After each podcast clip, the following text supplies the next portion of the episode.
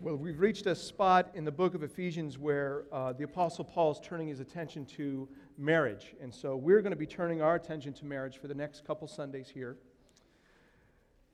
But before we go there, I just want to give you a big picture of marriage. When we talk about salvation, we're talking about a big sweep of time. So you can summarize kind of the history of salvation with just three words creation, fall, and redemption. And those three words provide a very helpful way to think about certain things, one of which is marriage.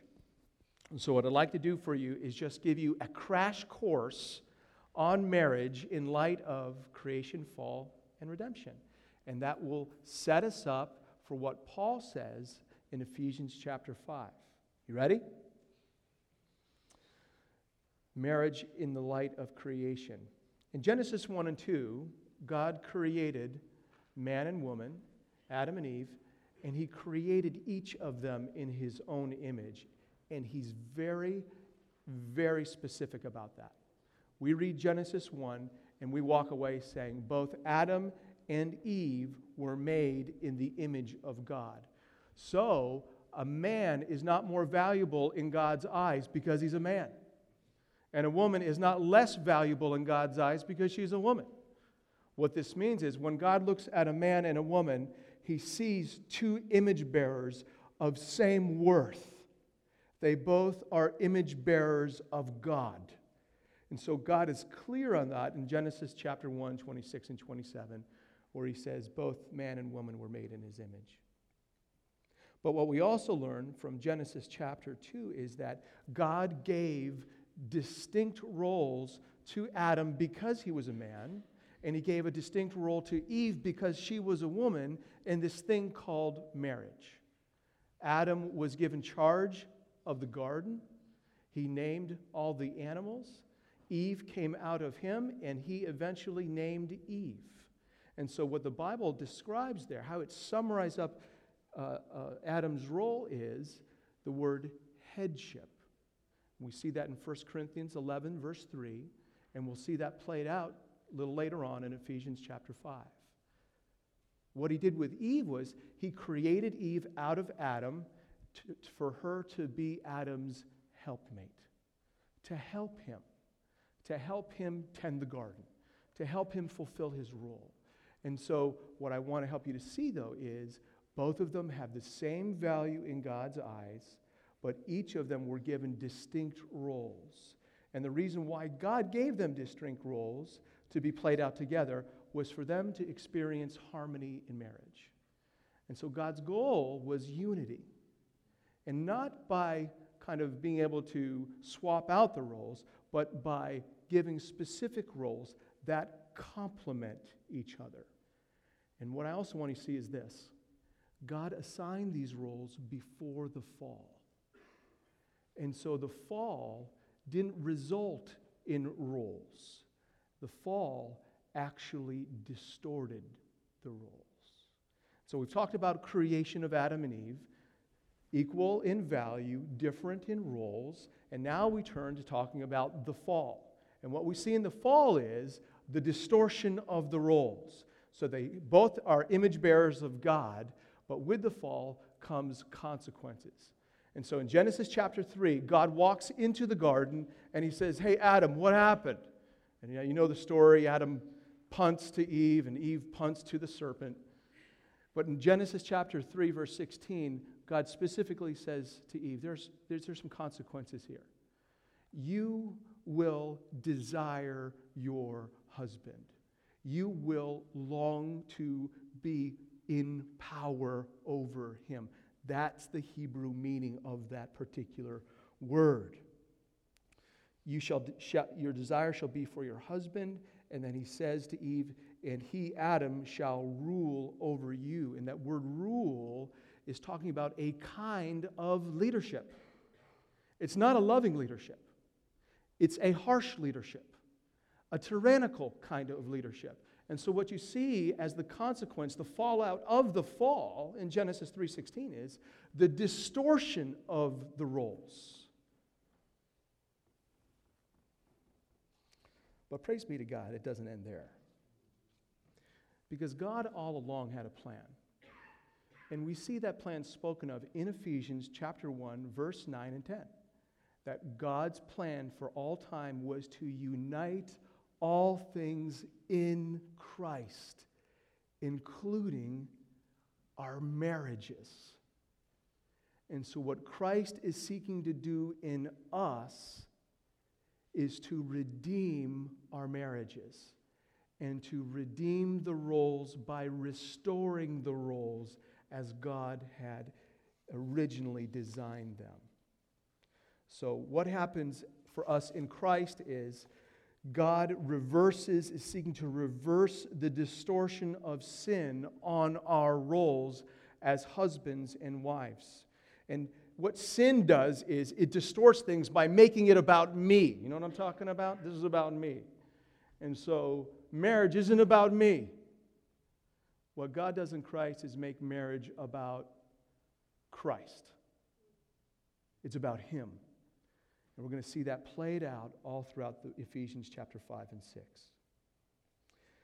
In Christ, God is seeking to re image Himself in us, Christ likeness, and He's seeking to retool our roles to function the way that He originally designed them to function. So in Christ, God is seeking to restore His God given roles. So the reason why Ephesians 5 22 through 33 is in your Bible is to help you experience the unity that God intends for you out of obedience to Jesus. Unity in your marriage, fulfilling of your roles. God is calling us to live out our designated roles out of obedience to Christ for the glory of His name. Because here's the deal when we live according to God's plan in our marriages, do you know what happens? Our marriages end up spotlighting Jesus. Our, our marriages become a little living parable between Christ's relationship to the church. It has a redemptive impact. So, this morning, wives, what I want you to see is this your relationship to Christ informs and directs your relationship to your husband. Your relationship to Christ informs and directs your relationship to your husband. And so I'm going to show you by making five points this morning. But let's let me read Ephesians chapter 5, 22 through 24 we read this Wives, submit to your own husbands as to the Lord. For the husband is the head of the wife, even as Christ is the head of the church, his body, and is, is himself its Savior. Now, as the church submits to Christ, so also wives should, should submit in everything to their husbands. Wives, your relationship to Christ informs and directs your relationship to your husbands. Just to let you know, next week we're going to get into the nitty gritty of what God says to husbands. But let me give you these five points in order to bring this out, to help us see what God is saying right here. The first thing that I want you to see is this it's the relationship between this text, verses 22 through 24, and what we just read before it. And so Paul has been telling these Christians in Ephesus, starting in Ephesians 4:1, walk in a manner worthy of the calling with which you've been called. And then in chapter 5 he says, walk in love. And then he says, walk as children of light. And then he says, walk in wisdom. Don't be a fool. Make the most of the time. Know God's will. Walk by the power of the Spirit. And then he says, when he's talking about the power of the Spirit, one of the ways that the Spirit's filling shows up is when Christians submit to one another out of fear of Christ. Do you see that in verse 21? And so here's what Paul is doing in 22. He's taking this idea of submission and he's making a transition. He's pivoting. He's moving from submission in the context of a local church, submit to one another, and he's calling for submission what that looks like, concrete examples in marriage. That's 522 through 33. And then he points to parenting in 6 1 through 6 4. And then he points to the workplace in 6 5 through 6 9. And so, what he's doing is helping Christians understand what submission looks like in very concrete relationships. Now, the thing that you need to know about each of these relationships is there's very clear lines of God given authority in these relationships. And so, what Paul's going to help us to see is how submission functions in these God given lines of authority in these particular relationships. And so that's why he turns to marriage, and specifically to wives in chapter 5, verse 22. The second thing I want to point out headship. When I say headship, does that make you cringe? How do we think about headship? How should we think about that?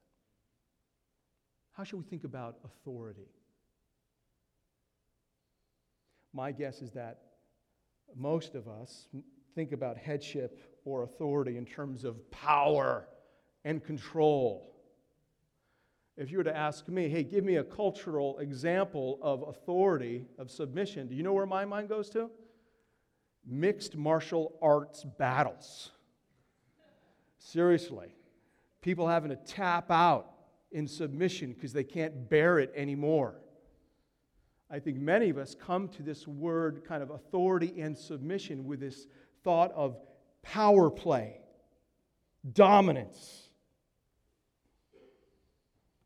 And what I want to help you to see is that's not the primary intent here of headship or submission. I don't know about you, when I hear about headship and authority and think about it in terms of power, I get suspicious. I get guarded, a little defensive. Because I tend to think that whoever's the head of something has the right to make people do what they want them to do. Whoever's the head, whoever's in charge, gets to do whatever they'd like to do. So when we think about headship in terms of authority and power, we can easily start moving and thinking in terms of abuse. Authority exercised sinfully. And what I want to help you do think through is a better way of thinking about headship. Here it is. We must think about headship and authority primarily as responsibility. Would you look at Ephesians 5:23? For the husband is the head of the wife, even as Christ is head of the church, his body.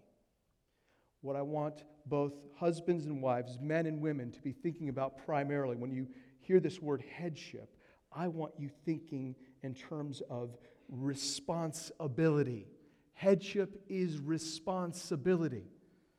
John Stott, in his commentary on Ephesians, says it this way In a word,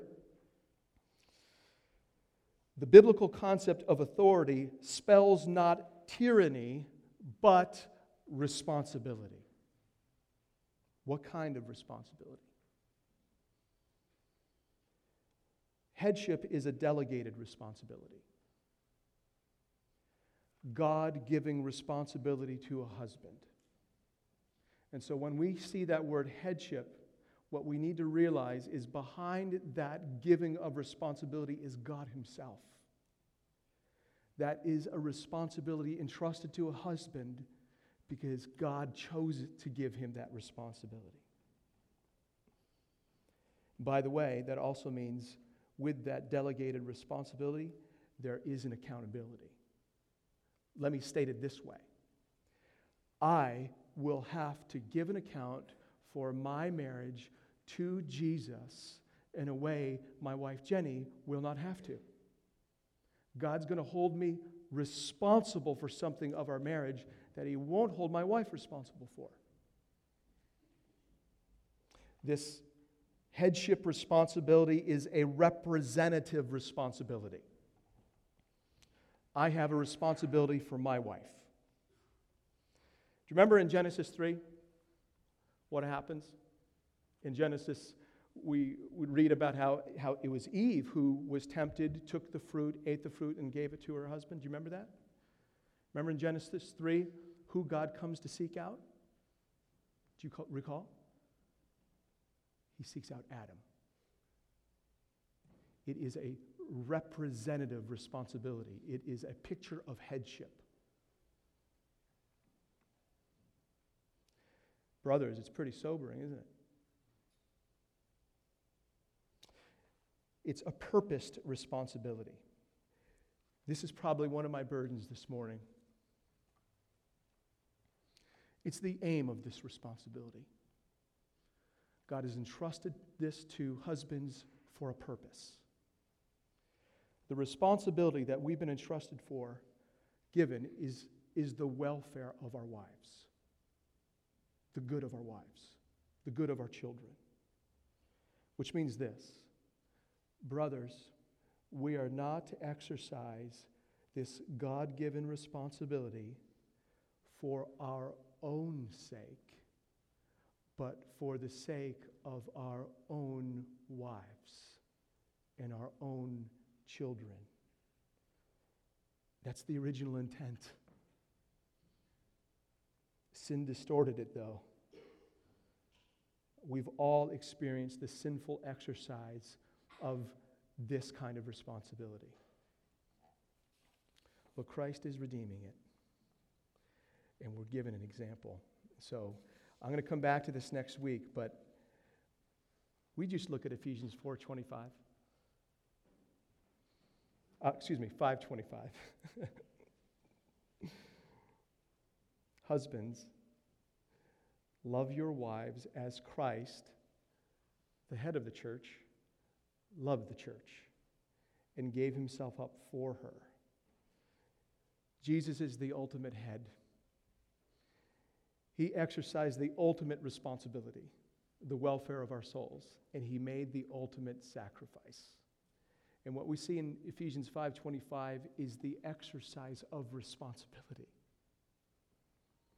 So, before we talk about submission, what I wanted to make sure we're clear on is this sense idea of headship.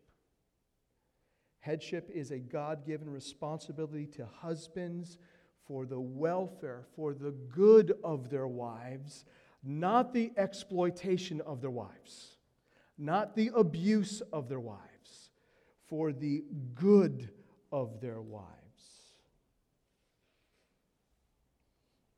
And so, sisters, as we move now to this command to submit, I just want to help you to see something here.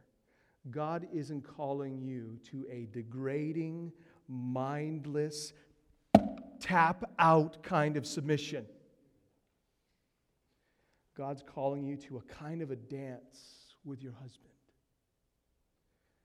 His role is to lead for your good. And what we'll see here is your role is to let him lead you, even help him to lead you, because God intends for your husband to be a means of goodness to you.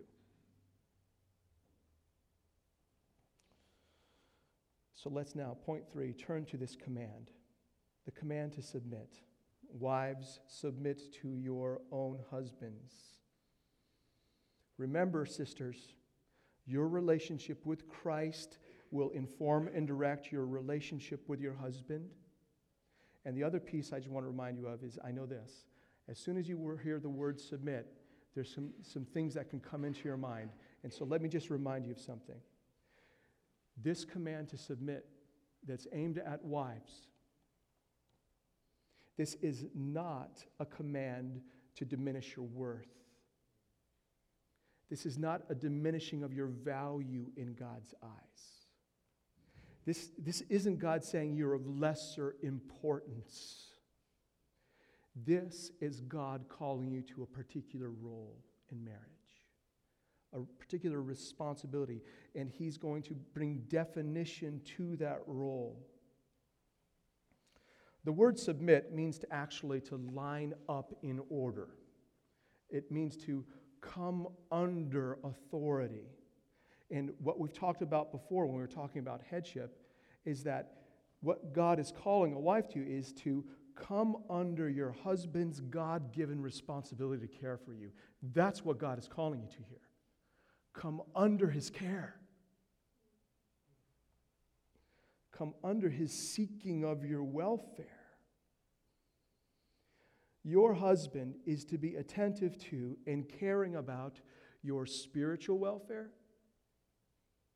your physical welfare, your emotional welfare, even your financial welfare. He's to provide for you and protect you.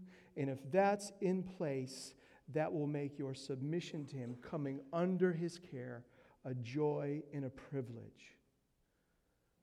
I know the question in your head, your head, right, head right now, right now. now. what if my husband doesn't care? We'll come back to that. But what I want you to see here is that this call to submit is a call to entrust yourself to the care of your husband. And what we see in verse 24, it's you're to do that in everything. Everything. And the meaning of that is every area of your life. Your husband, because of what God has called him to for your good, he needs to know what's going on in your life so he can care for you, not exploit you. Now, a couple other clarifications on this word submission. This call to submit is not a call to a forced submission. God's not saying, do this or else. This is a voluntary submission. Think of it this way God's saying, Oh, dear daughter, you of your own volition, trusting in me, entrust yourself fully to your husband. This is your role in the dance, sister. Let your husband lead you. And might I add this this is not a call for all women to submit to all men. Wives, submit to your own husbands. There's two mistakes in this dance. In order to demonstrate this to you, I'm going to actually do some dancing. There's two mistakes that both men and women can make in terms of roles, their roles. One's a mistake on one side of passivity, the other's a, a mistake of aggressiveness. And so think about this your husband wants to lead you in a dance called marriage, okay? And so here's what the mistake of passivity looks like your husband seeking to lead you, doing his best, and he keeps on stepping on your toes. And that hurts. Passivity is like this I'm not going to say anything. I don't want to hurt his feelings. You know, blah, blah, blah. It's kind of, uh, this is going to say it coarsely, but it's kind of a put up and shut up mentality. That's not submission. The other mistake is this same thing husband leading his wife, dancing, steps on her toes, and the wife is like, SWAT! I'm taking over. I'm leading this dance. Yes, honey, I will dance the way that you want to dance. Two mistakes. What God is calling wives to is a joyful, voluntary following of her husband's lead. It's sweet. Dancing's fun. And so here's how it works out. This is an example of what it looks like. All right? You're dancing with your wife. And she says, Honey, your breath stinks. Sweetheart, I am so glad to know that because I don't want to have curse breath. I want to have blessing breath. And so let me put a mint in. We keep on dancing. Okay? Dance, dance, dance. Sweetheart, you're stepping on my toes and it really hurts.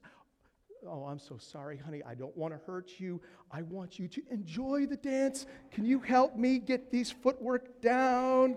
Kind of a thing. And then maybe your wife says something like this You know, honey, I'm seeing that punch bowl over there, and I'm. Okay, honey, let's go over there.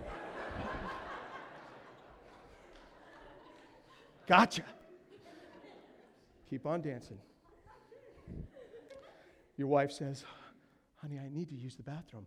I got you, honey. Let's go this way. Out of the way. Out of the way. Out of the way. Sweetheart, I'm feeling tired.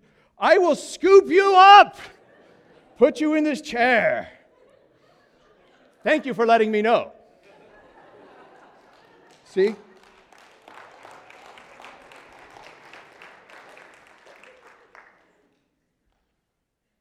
Wives, would you like that?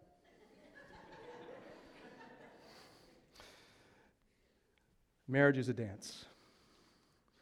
Husbands were called to lead collaboratively.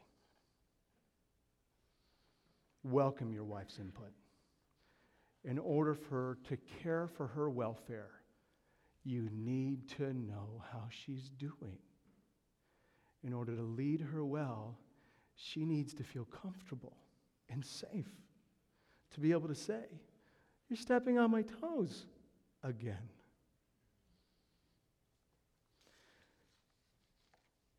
I love this. Sisters, the way to steer clear of these mistakes is to keep your eyes on Jesus. Look at Ephesians 4:22. This is the motive of submission. Wives, submit to your own husbands as to the Lord. Will you say that with me, everybody? As to the Lord. You may submit to your husband, but you are submitting for Jesus. Better yet, the aim of your entrusting yourself to your husband's care is obedience to Christ. You're to live out your role as a wife as to the Lord. Your relationship to Christ informs and directs your relationship to your husband. You will fulfill your role as a wife. You must out of obedience to Jesus. Ultimately, it's about Jesus. So, the way that you relate to your husband is a means by which you live for Christ. So when Paul says in Ephesians 4 1, walk in a manner worthy of the calling to which you've been called, that is specifically applied to a wife right here. Follow Jesus this way. Be filled by the Spirit so that you can do this faithfully.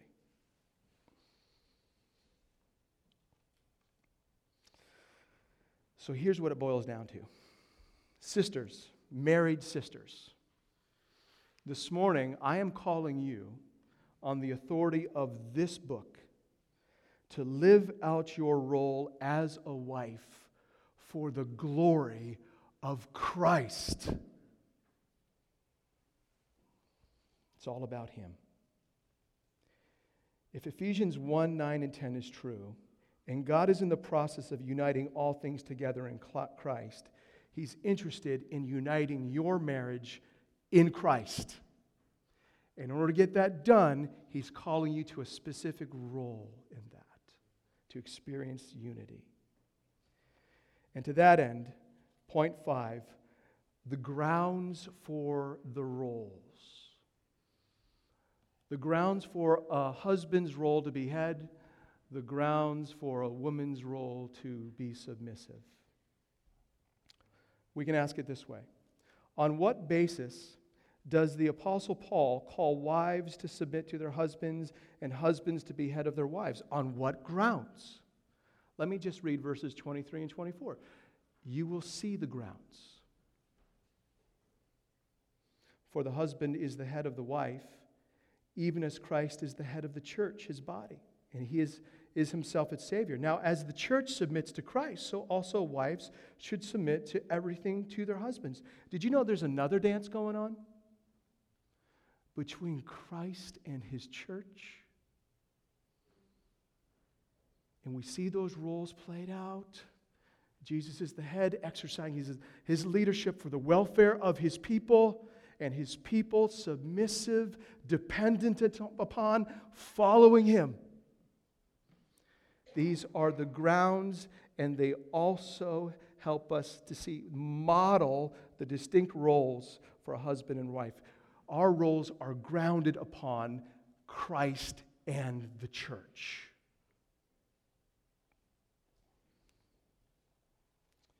If we take our cues from something, it can't be our culture. We must take our cues from our Bibles. And what we're given here is the cue, a model of Christ and the church. Check this out. What Adam and Eve distorted because of their sin, Christ has redeemed. And in relationship to his church, he has demonstrated what a restored marriage relationship looks like. He is the head. The church is his bride, submitting to him. What we also see in verses 23 and 24 is this this example of Jesus in the church as the grounds and model for our roles in marriage, this is timeless. This is unchanging. It's universally binding on not just Christians, but on everybody. This is making a claim on us. Husbands, 20, verse 23, here's your role. You're to be Christ like in your marriage, in your role. The husband is the head of the wife, just as Jesus is head of the church, his bride. Jesus is seeking to provide and protect for his bride. So we as husbands look to provide and protect for our brides. That word head carries the sense of authority and responsibility, not tyranny. In verse 24, we see the wives' role. Just as the church submits to Christ, so wives are to submit to their husbands. The church is actively entrusting herself to Christ. The church depends on Christ. The church doesn't take matters into her own hands, doesn't steal the show and lead the dance. There are examples. A wife is to follow her husband's lead, just as the church submits to Christ's. Our roles in marriage are grounded and modeled after the roles of Christ and his bride, the church. Isn't it good that God doesn't leave us guessing? It's very clear. The goal, of course, is unity, harmony.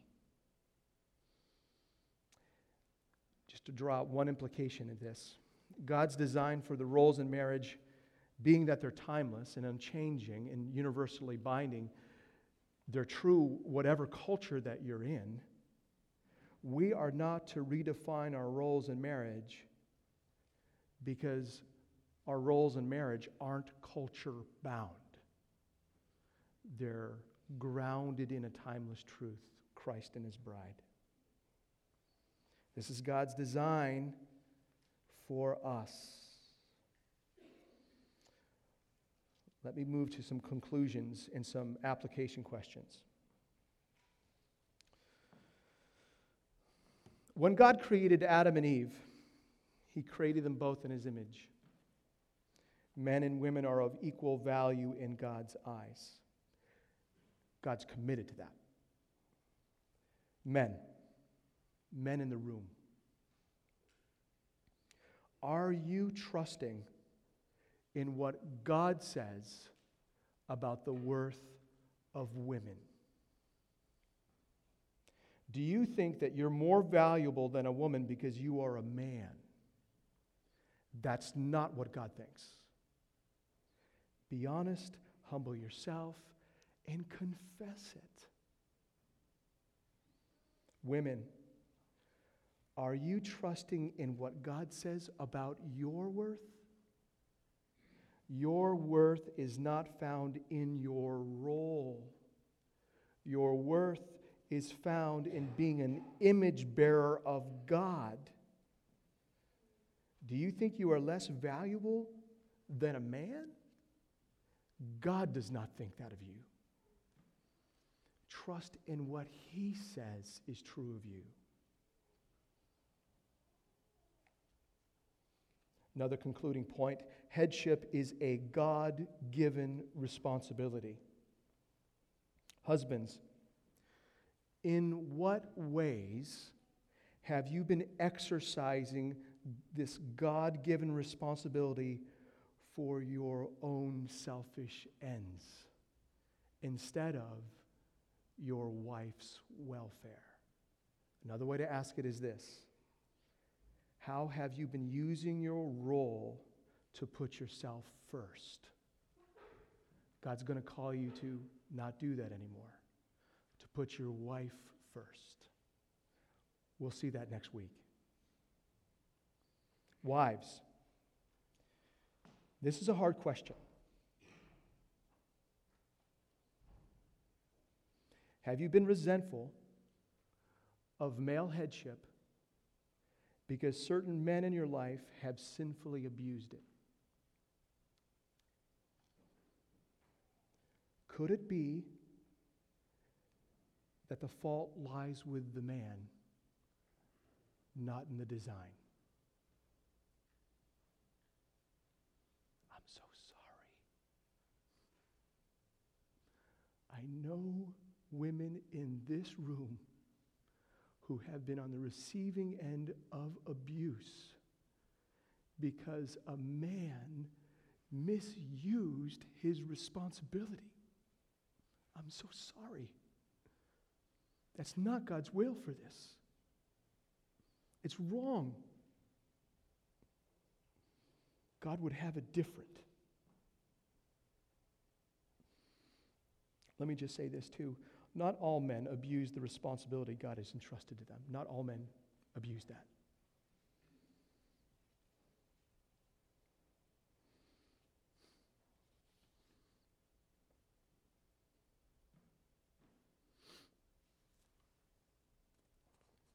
Third point God's calling a wife to submit to her husband is a high calling. It's a high calling. It's a call to live a certain way for Christ, a specific way to walk in a manner worthy. So, husbands, have you been joking about it? Have you been making light of that? Have you been making jokes about submission? You're un, you're undignifying your wife. You're belittling God's design. Do you realize that how your wife relates to you matters to Christ? It's ultimately about Him. Wives, are you looking to Jesus to help you voluntarily entrust yourself to your husband's care? Are you submitting yourself to your husband for Christ's sake? Are you making it about you? Are you making it about your husband? Make it about Jesus as to the Lord. Just one life, which will soon be past. Only what's done for Christ will last. Now, I'm guessing that about halfway through this sermon, you began asking a what if question. I was talking about the command to wives to submit to their husbands.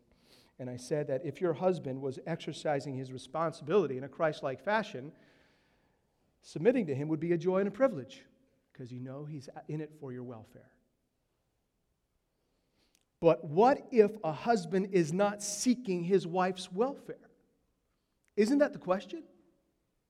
Anybody ask that question? Worse yet, what if the husband is actually using his role to harm his wife?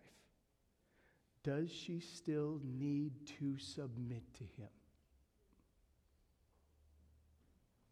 Let me answer that question this way. This is going to take a couple minutes and we're done. First, if you're experiencing that, there is a misuse of responsibility going on. it's grievous in God's sight. Let's agree on that. Second, as a follower of Jesus, you are to live for Jesus no matter how your husband is treating you. It's about Christ. Your relationship with Christ informs and directs your relationship with your husband, whether he's walking in, obedient, in obedience or disobedience, whether he's a Christian or a non Christian, whether he's more mature than you or less mature than you. Christ leads you on as to the Lord. But you are not to submit to your husband if he's commanding you to do something that God forbids or forbidding something that God commands you to do, because your primary devotion is to Christ. You get it? Now, here's where things get kind of brass tacks. If you are a wife in this kind of situation, that word submit is a really difficult word to kind of make fit into a situation when there's difficulty going on and abuse. So let me suggest another biblical word for the role of wife helper, found in Genesis chapter 2. If your husband is not seeking your welfare or is doing your harm, the question that you need to be asking, though it's difficult to ask in that context, is what does it look like for you to help him in the name of Jesus, even though you're being hurt? And in order to get your head around the answer to that question, you need help.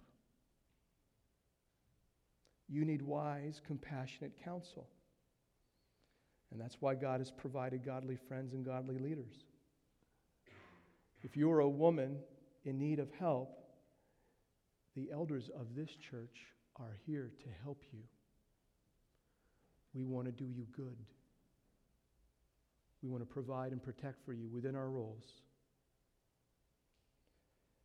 But if you're a woman in this situation, you need to take a courageous step. I know there's shame. I know there's disgrace. I know there's embarrassment. I know there can be threats. To bring this into the light is the way to move forward. We will un- be unable to help you if we don't know. We want to know.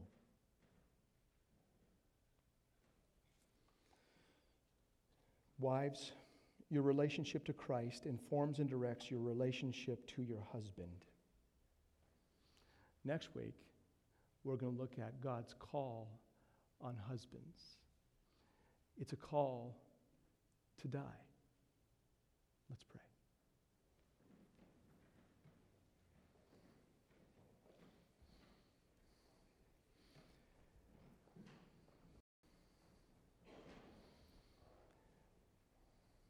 Jesus, I am so aware that there are potholes all over the place with this. God, would you bring the truth of your word to bear in our hearts as you see fit? God, we do pray for sisters who need help. God, bring them help. God, thank you for your word. Thank you, God, that you speak right into our lives. In Jesus' name. Amen.